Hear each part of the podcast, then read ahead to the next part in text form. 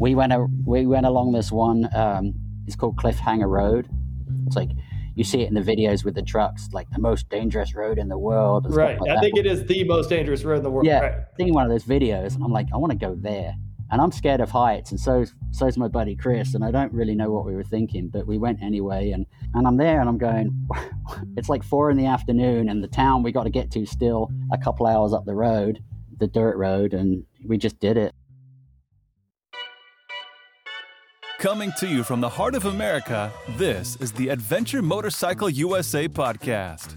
On each episode, we'll talk with industry insiders, experienced adventure riders, ADV creators, and moto fabricators. With a passion for adventure and a penchant for two wheel travel, we explore the stories of those behind the adventure motorcycle world.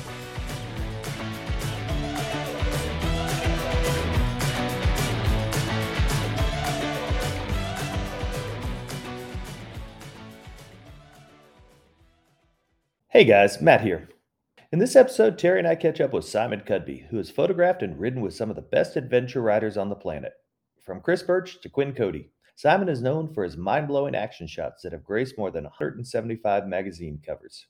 He shot for such companies as KTM, Fox Racing, MSR, and Alpine Stars, just to name a few, and was co founder of Upshift Online. More recently, Simon was part of the team that photographed and rode the Wyoming BDR, and his new project, offroadunderground.com, is filled with awe inspiring adventure riding photography. Chances are, if you've ever flipped through a magazine covering motocross or adventure riding, you've seen Simon's work. Born outside of London and raised in the southwest of England in Cornwall, Simon's youth was filled riding skateboards and idolizing the California skate culture. After high school, he thought his interest would lead him into architecture until an uncle introduced him to the world of photography. And after seeing photographers at an F1 race in England, Simon knew at some point he wanted to marry his interest behind the lens with a growing action sports scene. But that dream would have to wait a few years. After two more years in school studying the technical side of photography, Simon left England for America, where he found a job as a photographer with a cruise line, and where he met his wife, a vacationing passenger on one of those ships. After relocating to California and taking various jobs shooting for companies like GT Bicycles, in the mid 90s, Simon got a break and started shooting motocross and supercross races with his work landing on the cover of leading MX magazine, Racer X. For the next 20 years, Simon would hone his craft, becoming one of the most sought after photographers in the sport. However, in 2013, after years on end of traveling the MX circuit, Simon was burned out and looking for a change. And that's when the world of adventure riding came into full frame.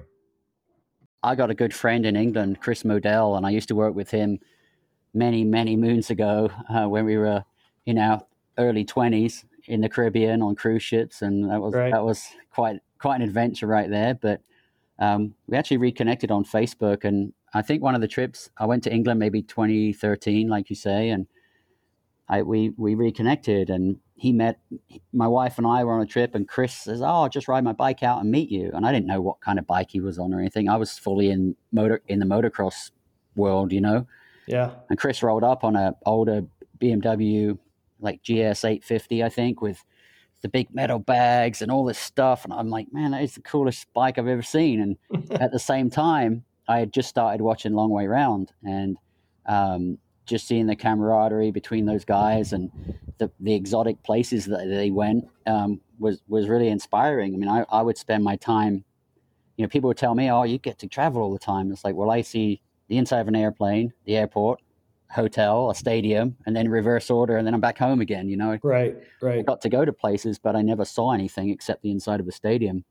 And Yeah. and I'm I'm not I have nothing bad to say about anything of my career with Supercross and motocross and, and Davey Coombs and Eric Johnson from Racer X and all the people there. I mean, I, I owe them everything. Yeah. you Great. know? Great people. And Right. Davey, Davey and Eric still, we talk all the time. They support me to this day. I still do some stuff for Racer X off and on. So, uh, Yeah. but it's good. But they, yeah, that that pivotal moment was watching Long Way Round. No doubt about that. Did you run out and get a bike, uh, adventure bike, right after that, or?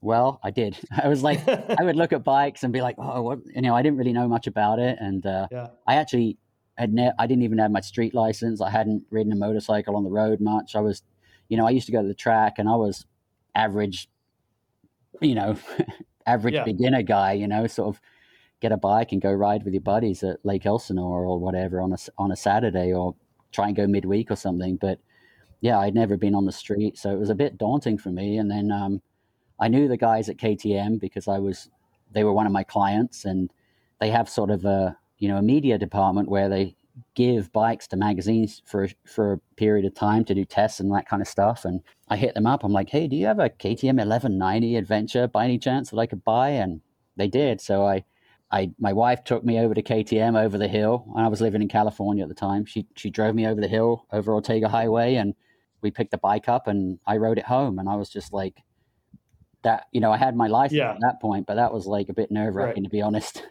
That's a big bike. From that, uh, I mean, so you're you're living in Southern California. Did you immediately start to to kind of plot the the first trips or the the first adventure? Yeah, um, I had a, a couple of friends some friends in California here. Um, my buddy TC Corbett and then my other buddy Todd Hoffman. and I would see those guys at Supercross in the stands, and I'd go talk to them. I used to work with them back in the '90s at GT Bicycles, and they were good yeah. friends. And actually, Todd Huffman was the guy that got me into motocross uh, back in the day, introducing me to a, couple people. And those guys would, would go to Baja every year, sort of around Thanksgiving. And every time I'd see them, I'm like, I want to, I want to go with you guys sometime. Well, I finally got a bike, and that that was my first trip down to Baja. Was on the 1190 with, with those guys, and I just remember it was just so much fun, and you know, being around the um, competitive side of motorcycle cycling for my whole career uh, in photography, it was nice to actually go and do something. I mean, you want to go, you want to go fast, and you want to do all that stuff, but just cruising along, looking around and seeing new places and, and hanging out and sort of reconnecting with your old buddies who also like to do that was was really cool. Yeah, I, I, heard you mention one time, you know, when you're at the track and you start to get older, you, you start to leave just full of disappointment that, yeah. that you yeah. can't you can't go as fast as you used to, or you can't jump, or you're you're you're pissed at yourself because you didn't take that double or whoop or or whatever, and and all that goes away when you're out, you know, in a non-competitive environment. Still wanting to go fast and and you know blow your hair back a little bit, but yeah. at the end of the day, sitting around a campfire with some beers and and talking about the scenery. Well, when we started riding motocross, I mean, I was 30 when I got my first bike, so I yeah.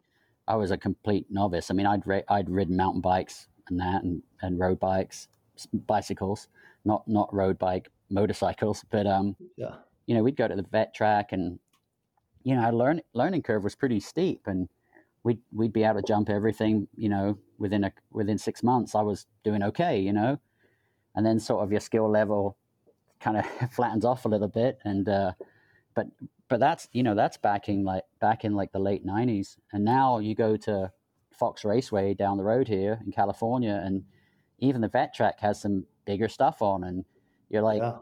you know the last time i went there i was like man there's a couple things i'm like I'm not i really that. want to jump that but i i don't really want to jump it you know so uh, but i think honestly you know the vet tracks in california anyway they've got bigger over the last 20 years for sure yeah so yeah. you, you know, it's definitely definitely um, still challenging to to go ride those tracks.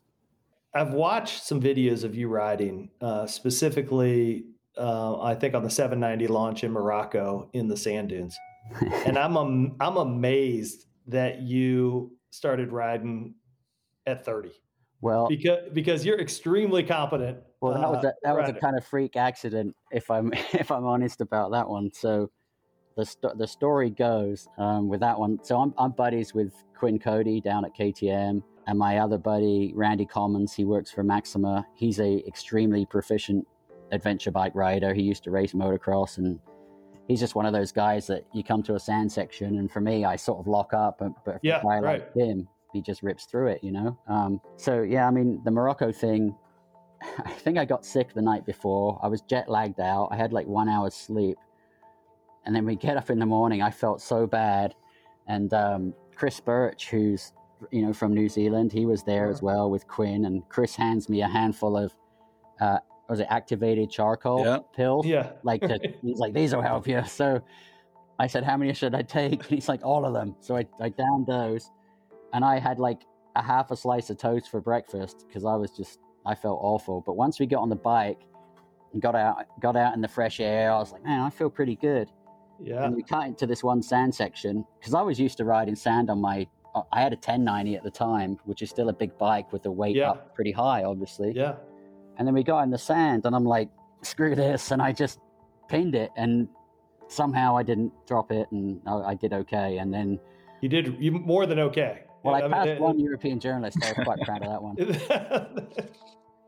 But if I, but I couldn't go any slower because I would have fallen over. So that was it. right. Yeah. That's So- that's some certainly. So how was sand. the the first trip down to Baja on your 1190 in the sand? we didn't really do much of it, to be honest. You know, the crew that we were with, you know, the, my, my I say my friend Todd Huffman, he was on a big uh, Super Tenere, like a big one, like a 1200, I think it was, or something. And my other buddy TC was on a older 990, and he rides really well as well. But we just sort of cruised it, and we didn't really do much, anything much more technical than uh, um, sort of faster, hard pack, gravelly fire road kind of stuff, you know. But as the years went on, we definitely got ourselves into some stuff, and especially when you start taking guys like Chris Parker from Rottweiler, who thinks, "Hey, there's a little dry dry creek crossing over there." Well, we, we're going up the whole creek. We're not going across the creek. We're going up the creek, and there's no water in it. So now it's just sand. So that was definitely challenging on on big bikes. so you're riding, uh, you know, these adventure bikes for a couple of years, and at what point are you? Does the light bulb go off, and you're like, you know what, I, I want to do this. You know, Yeah, for, uh, you know, I, I want to th- go all in on this. as my uh, not my interest, but I think as my motivation to to travel every single weekend to the races was starting to peter out a little bit. Um, I still wanted to be obviously involved in motorcycles and photography, and you know, as I mentioned, Racer X has always been there for me. So Davey. Coombs was supportive of me trying something else, and one of my friends back then, Chris Glassbell, um, he was an art director for Yoshimura, and he, I'd worked with him a little bit when he worked for Suzuki's agency. And we were on a mountain bike ride one day, and I think Chris was on a bit of a burnout too, and I definitely was. And I said, "Hey, what about adventure bikes?" He's like, "Yeah, that'd be cool." So we started um, Upshift Online, and uh, as of as of September of 2021, I'm I'm no longer with those guys, but I've had some good times and done some great trips. I think you, you guys moved to Idaho uh, to do that. I think your daughter, right, is is living up there. Yeah, she, Um, um, my daughter, she's a photographer for Western Power Sports. So yeah, we moved up there, and um, you know, my wife had said, "Hey, we, if Shannon Shannon wasn't there, we wouldn't have gone," you know. But Right. uh, but we went and we gave it a try, and we still have our house there, and we we basically live there full time. But I come down to California more often these days um, Sure. for work and for trips and that kind of stuff. And in that in that five or six year year period, I mean, you're taking some some pretty cool trips. Definitely. I mean, you know, the highlight got to be the India trip that we did in 2018 with my buddy Chris, who I was telling you about from England, who the, the BMW GS Yeah, the 850 guy. 850 right? Yeah. Yeah, we had a fantastic time, but How long were you over there? um, I think probably 10 or 12 days. Okay. And and uh, uh, this guy Dale Stucker is the facilities manager for for WPS in in Boise, and his daughter had married an Indian guy uh, that she met on a backtrack backpacking trip, and Okay. Dale had been with his son Philip to India a few years before, and he kept hitting me up like, "Hey, we should go to India and go ride with Bilal, who's the Indian guy." And we we eventually did it, and it you know it was, it was myself and Dale from from Western Power Sports, and then Bilal, who was the tour guy who who arranged these Royal Enfield Himalayan bikes for us, and then my buddy Chris from England met me there, and And what uh, what are those things like 450s? Are they four yeah, 400s? 400s. 400 cc? Yeah. Yeah, and it's like there's not much to that bike, to be honest. I mean, it's Yeah. it's, it's very utilitarian motorcycle. You know, it's got not much in the way of bells and whistles, and actually having it there, we had those things fully loaded. I mean, we had Yeah. Bags all over them, and because we were we had no like support vehicles or anything, we were just doing it, and uh, yeah, they they were pretty loaded, and we went a, we went along this one. Um, it's called Cliffhanger Road. It's like you see it in the videos with the trucks, like the most dangerous road in the world. Right. like I that. think it is the most dangerous road in the world. Yeah. Right. Well, Yeah. I've seen one of those videos, and I'm like, I want to go there. And I'm scared of heights, and so so's my buddy Chris. And I don't really know what we were thinking, but we went anyway. And you get to the beginning of this sort of I guess it's like a five mile section. And I'm there and I'm going, it's like four in the afternoon, and the town we got to get to still a couple hours up the road, or road, road in quotes. Right. You know, yeah, the, right. the, Yeah.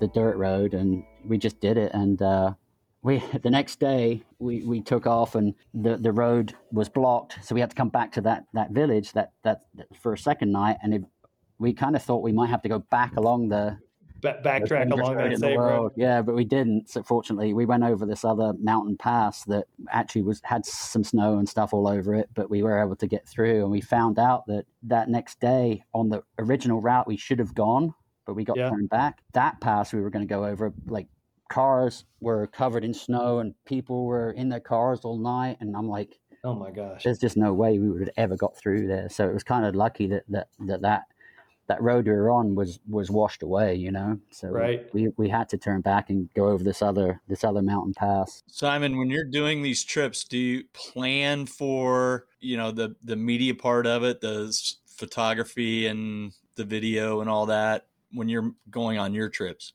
I definitely have to come back with content, right? I mean, that's that's the main the main reason we go do these trips is to shoot photos and video. So while I'm riding, I'm constantly looking like, oh, that's a good shot, that's a good shot, that's a good shot, and you start weighing up like, okay, is this good enough to stop? Because if you stop, you got to get off, park your bike, get off your bike, get your gear out. You know, you know you're there for 20 minutes, and that adds 20 minutes to the end of the day. So you have to be really picky about what you're shooting. Um, that cliffhanger road thing, we we went back and forth a little bit in the middle there and and shot some stuff there and that that worked out well and we all you know had a couple GoPros and that kind of stuff but we found out you weren't allowed to take drones into India before we went so that was good so we, we didn't Yeah. we didn't have any drones to, to use but um yeah when I'm riding I'm I'm always looking at you know I'm trying to ride and I'm trying to like it's like 50% of my brain's in the photo realm and the other 50% is just trying to ride the ride the bike on the trail you know Do you feel like Yeah. you miss the some of the experience and the and the views and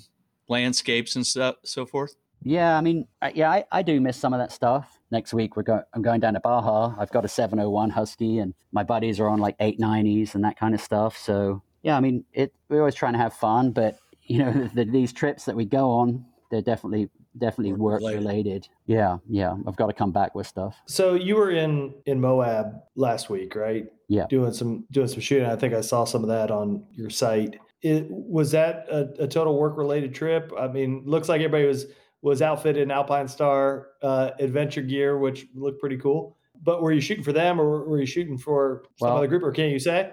Oh no, I can say yeah. So, you know, um, after my upshift thing ended for me, I had a couple months to think about some stuff, and um, I had some really good contacts in the industry, and one of them was the guys at Alpine Stars, and um, I met with the owner, and we talked about them wanting to promote their adventure bike gear in the states plus worldwide. I mean, they're they're pretty big in Europe for sure. I mean, Yeah. I went to a the Intermot trade show. I think it was about five years ago now, and I went to the Alpine Stars booth. And when you think of Alpine Stars, you think boots, and or- and you know, and in the states now motocross gear. But I went to their booth, and maybe twenty percent of it was boots, and the rest was adventure bike gear. And I I kind of didn't really know, you know. Until that point, that they had that much stuff. So connecting with those guys uh, for these trips I'm going to do this year has been really, really good. I also started a thing called Off Road Underground, and it's Yeah. really just a placeholder for content and stuff that I'm doing this year. Uh, photos, videos. KTM guys are helping me with some stuff, like my buddy Quinn Cody.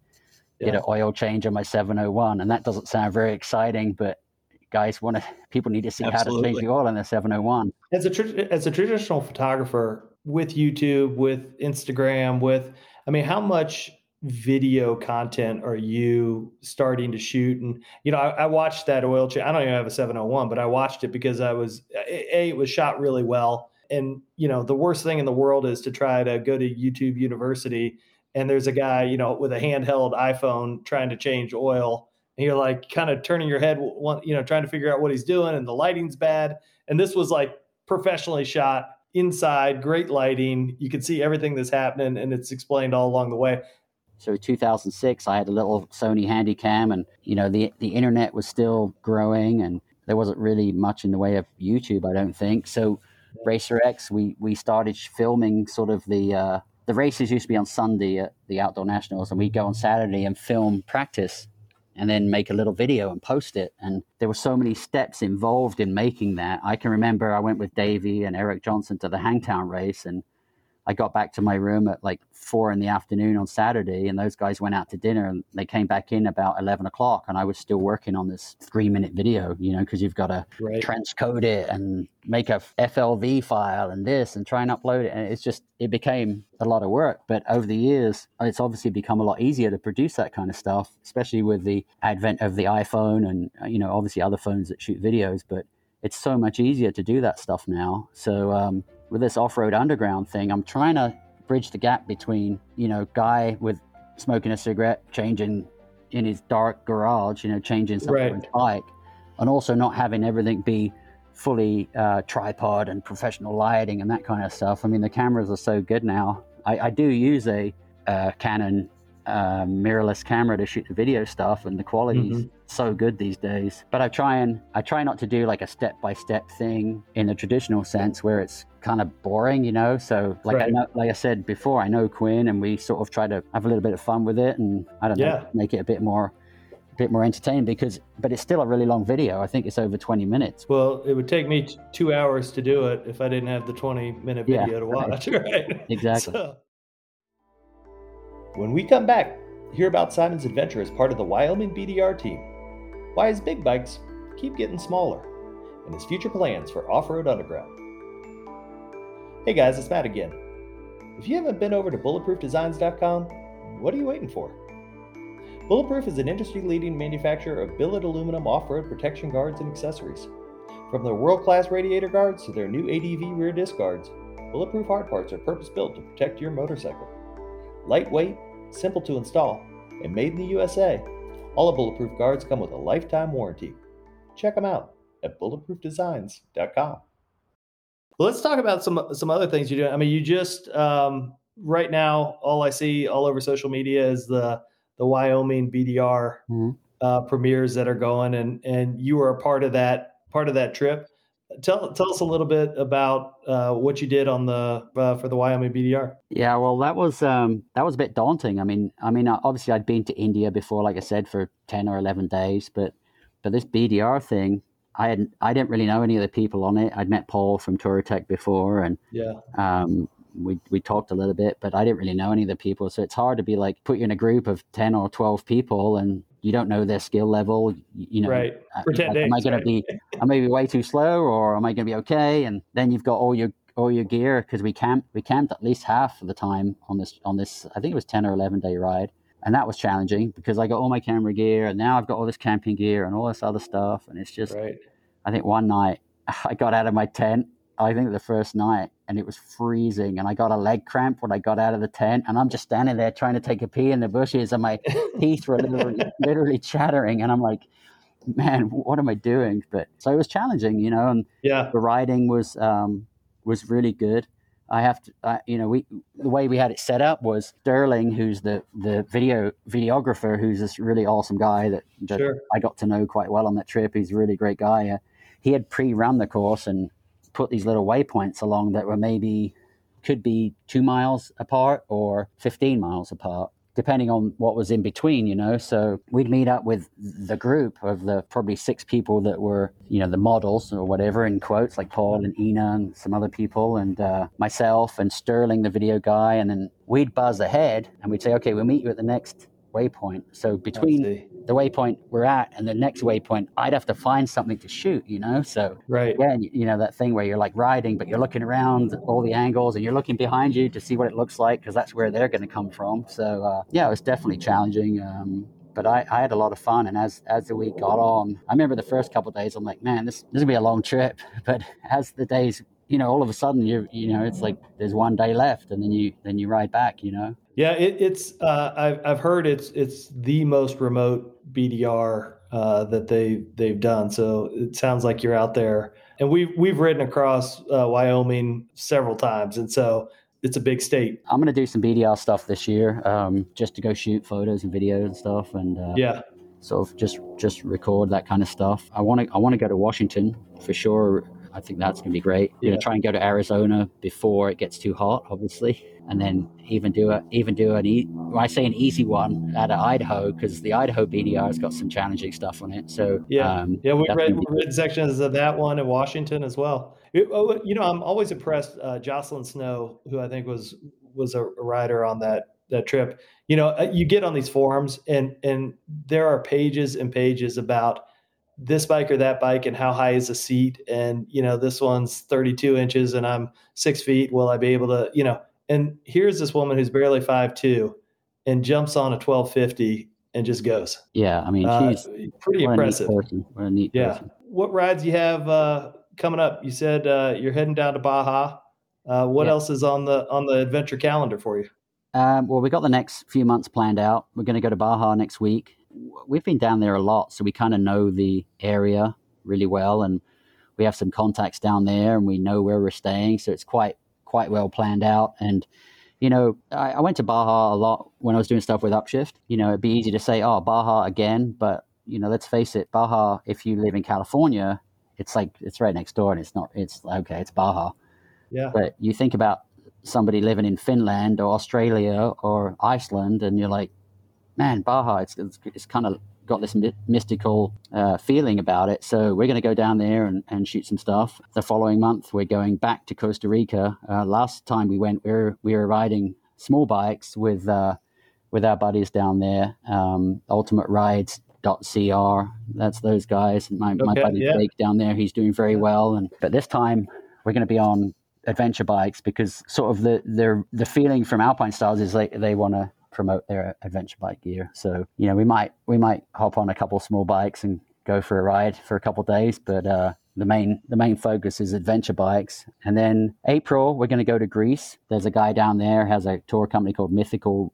Uh, Mythical Routes, it's called, and um, we haven't actually met him. We've just communicated by email, and uh, we're going to go go ride with him. And he, you know, it, it, it's really good because a guy like that's like, hey, how can I get involved with Alpine Stars, and what what do I need to do to buy gear for my tour company, and so it's it's actually Yeah. good, you know. Um, and the, these tour guys are very uh, cognizant of getting getting their content to to show up uh, in different places, so that people will be like, like you say, that they want to go ride there, and now they've got somebody there to go ride with, you know. So that's good. And then some BDR stuff this summer. We're going to go back to see our good buddy Schooley from Ride with Locals in Iceland. I mean, this this guy's such a great character, and I've been again. You could say, "Oh, we're going to Iceland again," but it's a fantastic place, and there's so much to see. And I think I think the content is is timeless. You know, you can you Yeah. can run it whenever.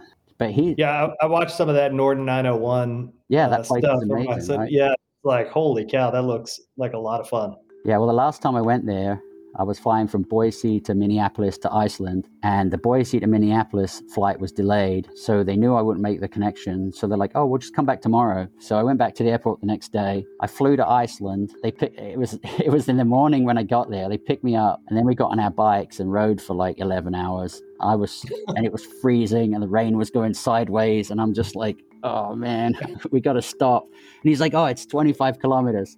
I'm like, okay. And I'm looking at this, the speedo, the odometer. I'm like, okay, we've gone 25 kilometers and we're still going. And Just over that next hill, right? yeah, Just you- over there. you can see houses like way, way, way in the distance. I'm like, oh, that must be it. And then you blow through that little town. And anyway, Yeah.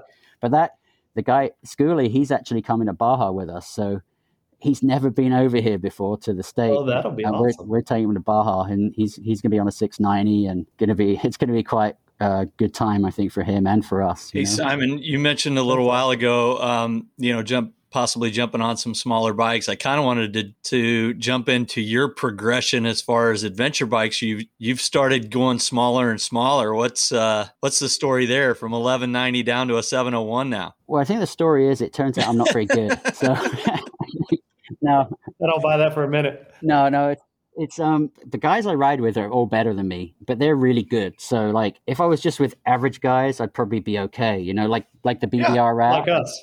Yeah, like Yeah. Paul Paul from Touratech.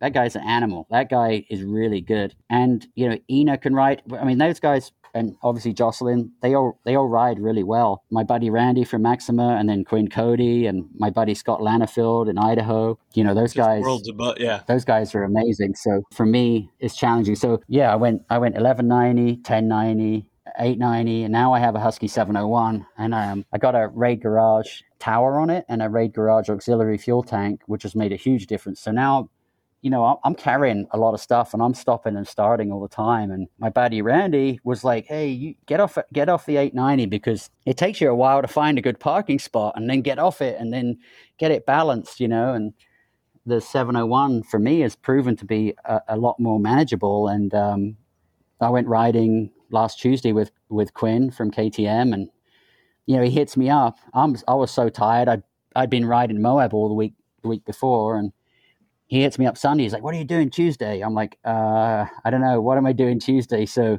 I met him out in the desert, and he was scouting a route through the desert for some KTM guys that are actually here this week now, and he's taking them out to ride that. But I kind of got the feeling that he had, he had me there as a guinea pig, you know, like, okay, if Simon Simon can do it, Simon these guys will be able to. yeah, yeah.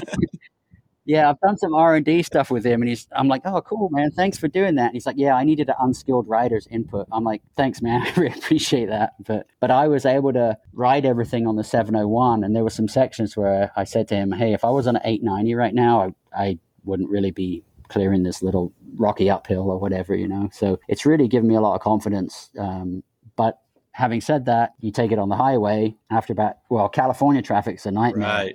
I would I don't really want to go on the highway in California with that bike. Right. But if you're out cruising back roads somewhere in Idaho, it's going to be perfect. How do you like that Rade Garage? I mean, I I'm looking at I, I- so I have five thousand dollars worth of aftermarket for an 890 that is yet to arrive. Yeah. So I, I have on order. You know, Terry and I both have on order the 22 890, and it's not not here yet. But it hasn't stopped me from buying all the aftermarket stuff to to put on when it gets here, and I'm really close to pulling the trigger on that that rally Yeah, tower. That it's one one piece carbon fiber, right? yeah. Well, it's funny because like the the um the 890, that you know, obviously the 890 Yeah. got a you know a tow- tower of sorts and a Yep. windshield and headlights and stuff. Whereas, you know, the 701, if you look at it in stock form, it has no kind of wind protection or anything. So I needed Yeah. something on that bike. If I had have, if I'd have got a 890 and I wanted to make it super cool, yeah, I'd, I'd get a Rade Garage Tower. Yeah, I mean, I saw a video that they put out like a week or two ago. This sort of beautiful studio photography of this new thing, and I'm like, man, Yeah, I saw that as well. That looks awesome. Yeah, they do some really cool stuff.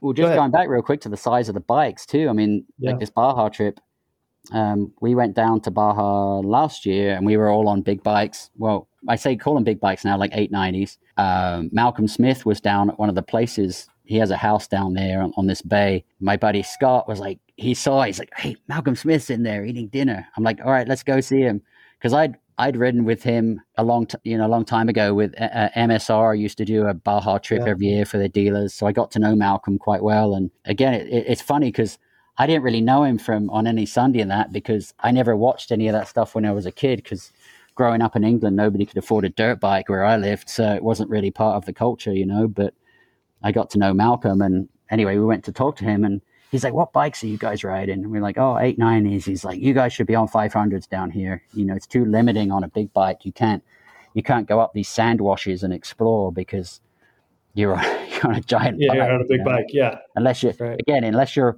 my buddy Randy or or my buddy Scott Cody or or Quinn Cody, yeah. you know, got, yeah, average guy. Chris Birch. Chris Birch has a pretty good shot of going up that yeah, he's, wash. Yeah. he's pretty good. Yeah, I'm kidding. Yeah. he's awesome. well, hey, you you continue. I mean, Off Road Underground is not only adventure bikes; it's it's your MX stuff as well. And as a guy that has kind of his feet in in both of those worlds, I mean, I, I watched uh, a couple months ago Ricky Carmichael, who I know you've photographed a, a ton over your career on the MX and, and Supercross side on the back of a, a Tiger 1200, putting it through the paces and, and actually jumping that thing on a on an MX track. It, is that is that the MX? Are those guys aging out, and so they're saying, "Look, you know, this is me moving towards more of the adventure scene," or is that the industry saying, "Gosh, you know, MX and, and Supercross had its its heyday in the '90s and, and early 2000s, but this adventure segment is growing, and so maybe we need to kind of bring those people over. I mean, what, what's your what's your perspective on that? I have to say, like over the f- past few years, when I was living in Idaho and I wasn't really immersed in the moto scene in California, you kind of fool yourself into thinking that, oh yeah, motocross, it's it's not really, you know, it's dying. Well, some somebody told me that they're like, oh, it's dying. I'm like, right. okay. And then you come down here and you go to Supercross or you go to uh, Fox Raceway on a Wednesday or whatever or Tuesday, whenever, and it's as big as ever. There's hundreds of people riding. Yeah, right. it's as big as ever. Um, and then obviously, you know, with COVID over the last couple of years, with movie theaters and gyms and shopping malls all closed, people got out to go ride. So I think there was a whole wave of new riders. Um, yeah. To get to your point on like like moto moto guys sort of aging out. I mean, we all get to a point, like I said earlier, where you you don't you don't want to go to the track and drive away going, man, I suck today. Yeah. So I'd rather go ride my ride my dirt bike in the desert with my friends or in the single track in Idaho and come back and feel like I accomplished something and feel like I'm I'm getting better every time I ride and learning stuff from people that have been doing it for a long time, you know. Yeah, and I, I was in no way insinuating that Ricky Carmichael's getting old and can't ride MX anymore. I mean, he you know, well, he's getting old. okay, no, but, like he's a friend of mine. I hope he hears this. but, but, but I think uh, uh, more to the point was that guys that were of his age and that followed him in that scene, you know, they're now seeing him on a Tiger 1200 and going, "Oh, maybe that's my next my next bike." And you know, um, Lyndon Poskitt, right, who Dakar rally racer and you know races to places is you know the face of the Norden 901 and you know so you're kind of taking a, a, generation that grew up watching these guys do do rally racing or MX and you know now seeing them come over uh, and bringing a whole group of uh, folks to a new category. Yeah I think that's definitely true. I mean you know Ricky's Ricky's deal with Triumph I think has been good for Ricky and for Triumph you know? Sure. He's he's one you know he's the goat right? The greatest of all time. Um, yeah. and he's his manager JH Leal is an awesome guy and JH is always helping Ricky do the right thing you know? His commentating stuff at Supercross has kept him in the limelight yeah. and you know we we we rode in Idaho with him last summer and we were in the middle of nowhere, Lochsa Lodge, this cool little place with cabins, and we went in to get dinner, and some little kid and his mom comes up and wanted Ricky to sign something, you know, and that's you know that was that was like a, a little kid, like he knew who yeah. Ricky Carmichael was because he watches Supercross. He he may not have ever obviously seen Ricky yeah. racing, but he still knows who he yeah. is now. So that was pretty cool. Yeah, Ricky's Ricky's got it got it dialed, and I think his relationship with Triumph's really good. Um, you know, the rumor mill that they've got a motocross bike that's that's already in existence and an enduro bike that's already in existence. You know. Um, yeah. I heard, I heard they had some dealers sign some non disclosures to not talk about or show photos of these bikes, you know. Um, Interesting. I don't know if that's true or not, but it's right. stuff you hear, right? Well, you, you think back at, you know, I, I, I, had heard, I don't know if this is rumor, maybe, maybe, you know, um, that, that and McGregor and Charlie Boorman wanted to do long way around on KTMs. And I, I know the story. That, do you, do you? Yeah. Can you share it with us? Uh, I think it's true. I mean, I was told okay. by by this man, by the man himself who was on the scene. So, my buddy Scott Harden, who's uh, we actually rode with two days ago in in the desert, and took us out on these amazing rides for a couple days because he knows that area like the back of his hand. And he's like, "Okay, we're gonna go here." And we had 18 dudes trying to keep him in sight and follow his dust. But uh, yeah, Scott was Scott was at KTM at the time, and I think what he told me anyway is that they got a request to have these these actors um, ride their bikes on this global uh, stage, and apparently Scott was like, "These we're not ready yet. Like the bike, you know, if, if we have a problem with these bikes, it's going to look really bad. So we have yeah. to we have to pass right now." That's what he told me. Like I say, whether that's true yeah.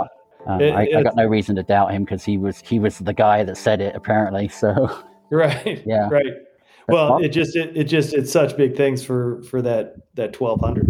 Uh, yeah. I, I, mean, that was the aspirational bike. I mean, we, you know, Terry and I, I've said it a hundred times on this podcast. You know, started off on these little KLRs. You know, the the KLR six fifty is what I always say is it's the Honda Civic of motorcycles, right? Like it's it's not going to get you anywhere fast, but it's gonna it's gonna get you there. Yeah, right. And right. so so aspirational was this this GS twelve hundred because gosh, it you know been ridden around the world and you know yeah, I mean, I uh, think I, I mean, we talked about Jocelin Snow earlier.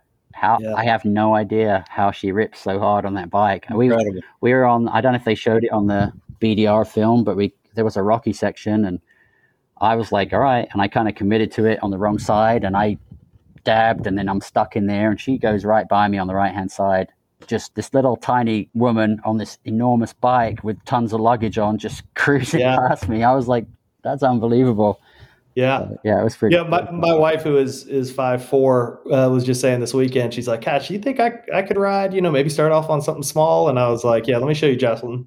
Yeah. Yeah, I mean, she You can do it. she's she does some absolutely amazing stuff. Yeah, yeah. Um, Simon, one one of the things that I find fascinating as I kind of look back on on your history is your ability to to iterate your your profession. I, I meet so many people, and stay with me on this. Uh, I, I meet so many people who are kind of locked into their jobs, and they're like, "Man, I'd love to do something else, but you know, I'm an accountant or I'm a lawyer or, or whatever." As I read your story, and, and tell me if you agree with this or not, but I mean, you, you were introduced to photography, you know, kind of in your in your teens, and then you know you saw the photographers at an F1 race, and that like kind of linked that photography and motorsports. And then on a cross country trip with your with your wife, you know, you kind of saw the landscape piece mm-hmm. and and and the landscape and the photography, and it didn't all happen chronologically, but like you kind of put that together for the adventure side of things, and and now you're kind of bringing it all together, you know, with offroadunderground.com. And it, it's just impressive as I read through that, that you kind of, you know, follow your, your head and your heart for your profession, uh, which you don't see very much these days. Yeah, I mean, I've I've been incredibly lucky. I mean, I, I don't take any of this stuff for granted. I mean, but you know, you, if you want to if you want to choose stuff that you want to do with your life, you got to take a few risks, and I think I've done that. You know, um, um, but also, I mean, I get asked all the time, like, "Hey, how do I get to be a photographer at Supercross?" And firstly, I say, "Well, be careful what you wish for because it's it's it's Yeah. a grind." But there's no formula, you know. I, I met Eric Johnson from Racer X at San Diego Supercross, and I don't. I'm pretty a little bit introverted, you know. I don't really go over and talk to people. I just and let, you know if somebody comes to talk to me, it's fine. But I'm not like the outgoing guy. So, you know, one day I, I saw this guy and I'm, I I wasn't really at the races very much, and I'm like I, I've seen that guy around. So I just went to talk to him, and turns out he's one of the editors at Racer X. He's like, "Oh, send us some of your stuff, and we, we'll run it." So I got I got my first cover at Racer X from from that conversation, and me and Eric and Davey are lifelong friends, and um, but but again, there's you know there's no magic formula to it. You know, um, I've been fortunate. My wife's amazing, Cheryl, and she, you know she's her and I have brought our kids up, and you know obviously we're very proud of them. And uh, my son's 25, my daughter's 28, and I'm fortunate now to be at a time in my life where I've I've done a lot of hard work. I, now I have a bit of freedom to to go and chase sort of this dream again, you know. And but like I say, I don't take it for granted. It's still a business, and I still Yeah. worry about like, okay, you know, how's it going to be next month, kind of thing, you know. But yeah, I'm I'm I'm very very lucky. But uh, the guy Randy Commons, who I talked about, I I've connected with Randy again on these trips, and like I worked in the mountain bike industry with him, you know, 20 years ago, almost 30 years ago now, you know. And you start thinking about stuff when you when you turn 50, like before you're 50, you're like, ah, 50, it's just a number, but you turn 50 and then two weeks later your back starts hurting. So you start going man you start doing math in your head and you're like okay 20 more years i'm going to be 70 okay? So you know you you gotta for me anyway i'm not telling anyone what what to do. But for me it's like you got to choose what you want to do with your life. And after um, my upshift experience ended um, i wasn't ready to to put my feet up on the couch and do nothing. And not not that Yeah. i could you know but just I still I still got a lot of places I want to go, and I and I, I, I still want I still love photography, and you know th- this Moab trip we did last week was just amazing. You know, there's myself, Randy, my friend Scott Lanifield from Idaho, uh, Kelly from Trail Tech, um, this guy Travis um, from he has a um, page called Every Single Sunday. I don't know if you follow Okay. him or the guy's the guy's awesome. Well, I, yeah. Yeah. And I know is it Randy Comans? Commons, yeah. at my 1090R, right? At my 1090R, yeah. And Randy, yeah, he's just a great guy, you know, and he's he's helped me through some tough times recently, and I really appreciate yeah. that. And he's going to be going on a lot of trips with me this year and shooting photos and having fun, really, you know. And I, I mean, you know, it's really just hit home to me how lucky I am to be able to do that and um, um, make make a living and travel and see stuff and um, have the trust of these uh, these clients that I have, these these brands, have them support me enough to trust me to come back and, and deliver the goods every time. You know. Yeah, it, I, I think you know your your work speaks for itself. I mean, it, it it's amazing. It's beautiful, aspirational. Um, and I every time I see your your photography, especially your big bike stuff, you know, I immediately start thinking about the next trip. Um, but your longevity in in the sport, I think, even even speaks more to your character because you know just about everybody in this game, and it you know the ability for you to turn a page in a chapter and then have these resources for you to to call upon and and you know connect reconnect with uh, in some ways is is really you know a, testament to a, a, a great career. Well, I had a bit of a change of a change of attitude recently too. You know, um, so this uh, Align Media, my friends Mike Emery and Rich Shepard that shoot the races. You know, I, I've talked to those guys a lot, and I used to be when I was shooting the races you you're just in a competitive mindset all the time, right? There's all these other photographers, and you're trying to do this and try. And it's like I told Mike and Rich, like, like I really want them to succeed. You know, I have no yeah. because I've backed myself out of it just enough. I I want them to do really well because I know how talented they are and how how much great work they do. I mean, I see some of the stuff that they shoot, that, like just just last weekend in Phoenix. It's insane how how good yeah. their stuff is, and I look at the photos. I'm like, no, if this was 10 years ago, I'd be pissed. I'm like, man, that, that's, that's really good. Like, why didn't I shoot that? But now I'm like, right on. That's awesome. So I've, it's been really good for me to look at other people's work now and appreciate it because when I was going to the races, I had to sort of block everything else out and just do my own thing because I just, I would just run out of bandwidth all the time because I had so much going on in my own head that I didn't have time to go look at these other magazines and other people's work. And yeah, I was just doing my own thing, you know. Well, be- before we let you go, I, um, you know, th- this podcast is really about the people uh, and their stories uh, that are, that are in this in this motorcycle space. But I'd be remiss if I didn't ask you how to get a good shot from my iPhone and make the hill look like it's actually the hill that I'm going up or down and not you know some gentle slope, which is inevitable whenever I take a, a photo. Well, um, unfortunately, there is no trick to that because um, we were in desert this weekend, and I shot some photos of my buddy going up this crazy hill with like a two foot ledge at the top, something I would never even ride up.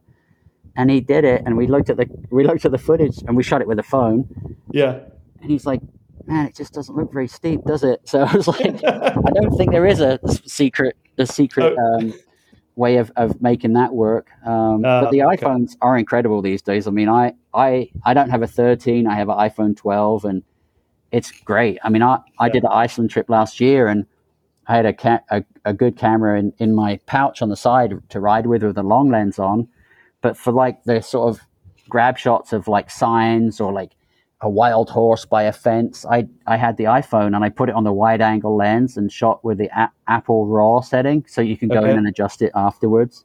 Okay, it was it's incredible, really good, and you know for a digital magazine, it's perfectly adequate. And yeah. you know that's the one thing to talk about too, real quick, is the you know social media has been fantastic for everything, but it's it's a little bit disheartening sometimes for you to see this landscape you spent a lot a lot a lot of time and money and effort to go shoot, and then it shows up as a two inch square on someone's phone, and they just swipe past it, you know, and right. That's that's difficult. So, you know, when when I was at Upshift, having photos show up big in that is is be, was really nice to see. And then now with Off Road Underground, it's it's basically photo gallery driven. So there's a gallery on there right now from photos from Moab and.